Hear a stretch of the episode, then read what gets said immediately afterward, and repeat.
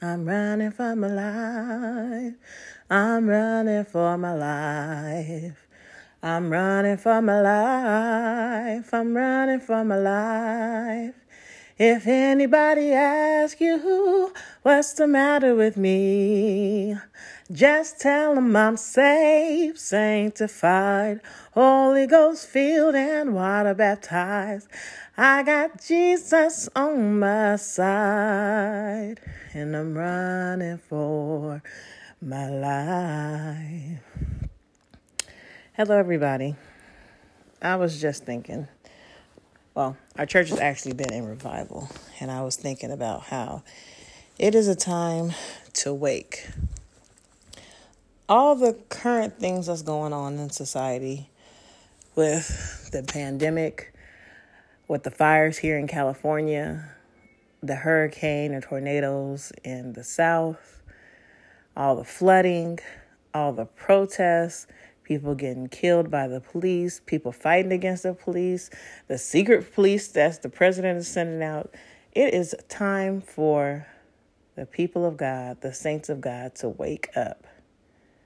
We need to be fasting, praying, and doing our part. If you cannot see the signs of the time, the pestilence that's going on, the the just the danger and the death, it seems like every time you get on Facebook, somebody's lost a loved one. Every time you talk to a friend, someone's lost a loved one. It's time to awake. It's time to really seek God's face and turn to Him.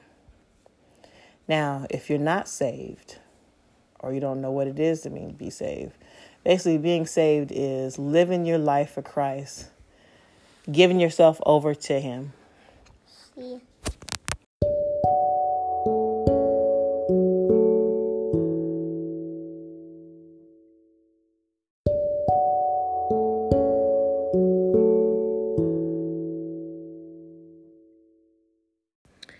Now, what does it mean to be saved?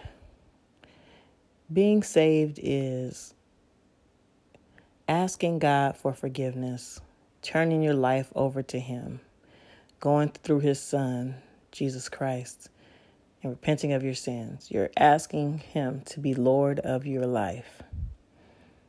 Well, you might think, well, how do I do that? You do that by asking God to forgive you of all your sins. Anything that you can't even, you know, any sin that you do, the sins that you know of and the sins you don't know of, asking God to forgive you.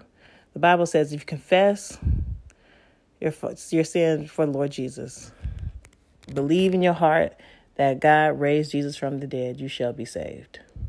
It's as simple as that.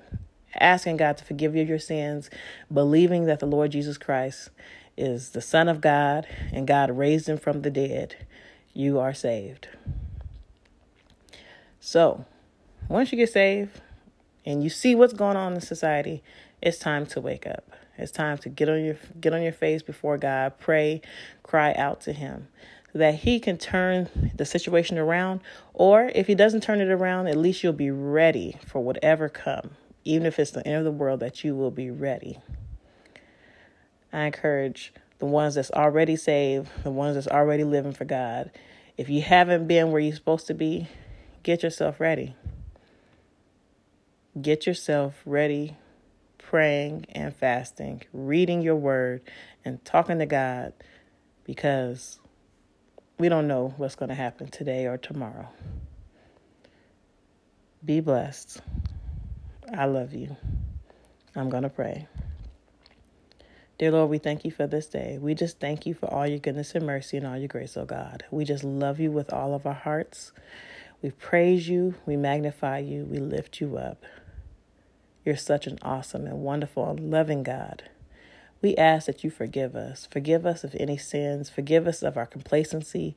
Forgive us if we omit things. Forgive us if we just overlook things, oh God. We ask that you come into our lives and you work, do the work that you have for us to do. Give us that holy boldness that we need to go out and tell someone about you. We thank you and we praise you and we love you and we lift you up. Oh God, we ask that you look on this world, look on every situation that's coming about, oh God. All the sickness in the land. Heal the land, oh God. Heal the, the pestilence, the disease, the oppression, oh God. Heal it, oh God. Help us to turn our lives over to you. And we'll just be ever thanking you and praising you and lifting you up. In Jesus' name we pray. Thank God. Amen.